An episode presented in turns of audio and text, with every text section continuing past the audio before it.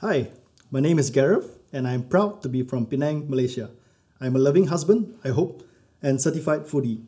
This is the story of how God grew my faith over the past year. It all began last year when Uber shut down their operations in Malaysia. To give context, my wife, Karine, used to work for Uber, and after the shutdown, she was left without a job. The first couple of months was a stream of interviews, hopeful prospects, and disappointing rejections. It was a trying time in our marriage as, let me be real, financial stability is often a big part of a healthy marriage. We struggled at first, not knowing what to do, where to go, or why this happened. One day, Karine was headhunted by the head of operations at Revolut and began to go through the interview process. Long story short, after three rounds of interviews, she got the job! But there was a catch the job was in London. We didn't know whether to be excited or distraught as our whole life was in Malaysia. We had built up a whole community and we were very comfortable. We prayed and asked God for guidance and to provide confirmation as to whether or not we should move or stay in Malaysia. Thankfully, we received peace of mind and confirmation, and thus we embarked to the Kingdom of England. After we moved to England, it was my turn to look for a job. Man, it was tough. Over the course of six months, I attended close to 15 interviews and was rejected by almost all of them. The worst part of the process was when I received two rejections on the same day. Being totally honest, I wanted to give up. I didn't know how or what to feel. I was numb and shaken. Let me tell you that God's timing is good. That Sunday, I went to church and Pastor Dave spoke about surrendering everything to God and believing Him to provide for my needs. The sermon was about fully trusting God and removing doubts and fears. I believe that this sermon was God's way of telling me that I had to have a change of mindset. Before, I was praying, God, I want this job. Please, can I have it?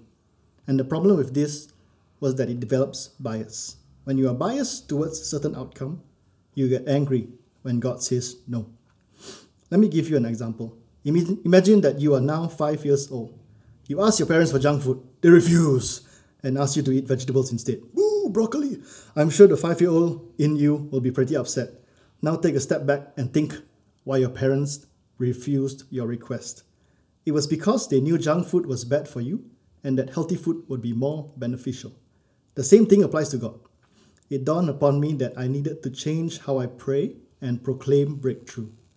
So, this is how I changed it God, I surrender my situation into your hands.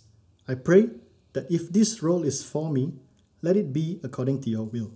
And if it is not, help me to be okay with it, knowing that you will open another door. Once I did that, everything changed. I was no longer bogged down by questions like, What did I do wrong? or Am I not good enough? and began realizing that God has a plan for me. And if I get rejected, it just means that this isn't the role that God wants me to be in. I started getting excited again. I felt refreshed and energized. To summarize, I then got two opportunities to interview for two separate roles. All glory to God, I received offers for both roles on the exact same day. I felt so happy and was reminded of how much God loves me. I want to encourage each and every one of you to seek God, listen to what He has to say, and then follow Him wholeheartedly. When you do, you will be constantly amazed by God and what He can do for you. In conclusion, I think these three C's might be able to help you on your journey. Number one, commitment. Commit and surrender every need to God. Number two, courage. Have the courage to be obedient and follow God's plan for your life. Number three, community. Find a community to belong to that compels and motivates you.